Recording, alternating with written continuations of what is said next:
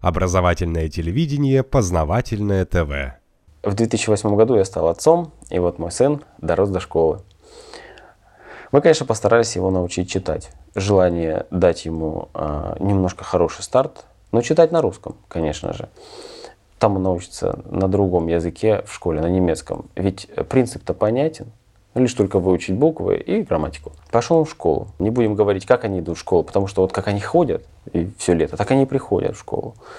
У них нет там хорошо одеться, хорошо выглядеть, вот там вот не прически, вот растянутые вещи, обычные, вот как пришли их родители, вот так они и пришли.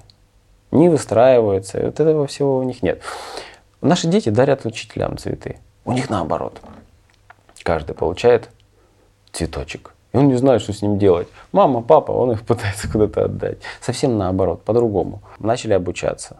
Ну, мы думаем, когда же начнут буквы учить? Начали учить буквы. Но не с букв начиная. Вот как бы вы могли себе представить, с чего можно начать учить буквы, знакомиться с ними? Не с букв начиная. А с чего? С лиц. Как это? А вот объясню. К примеру, буква О лицо не европейское, не монголоидное, не как-то вот такое среднее какое-то лицо, чтобы никого не обидеть.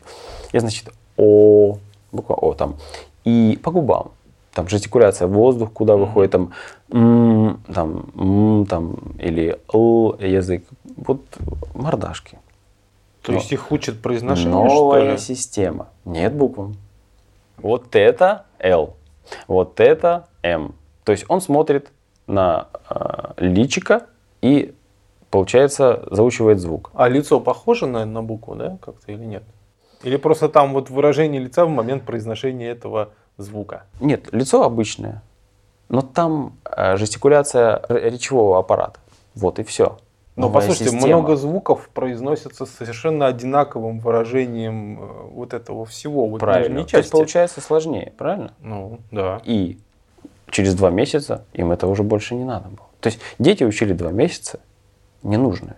В будущем ненужное. Я был, конечно, очень расстроен, и я ну, не знал, что делать. Ну, ну, он уже у нас умел читать, и, в общем-то, нормально с этим справлялся. Так мало того, они потом этими знаками читали слова.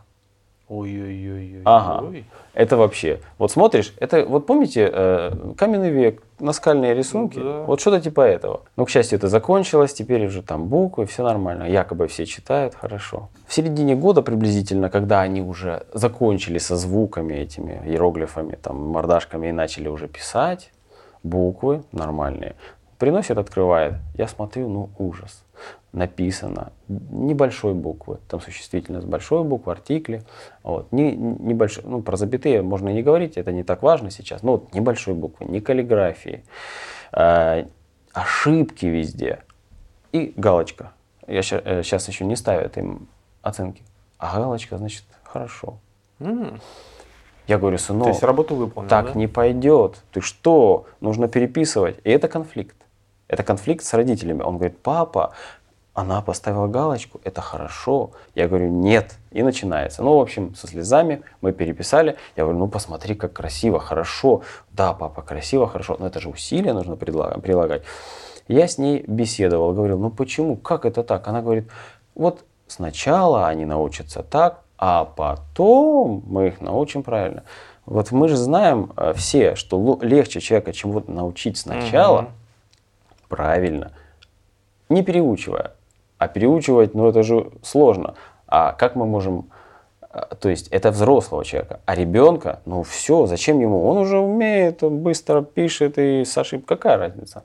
Потом зачем напрягаться? Вот такое образование. Познавательная точка ТВ. Много интересного.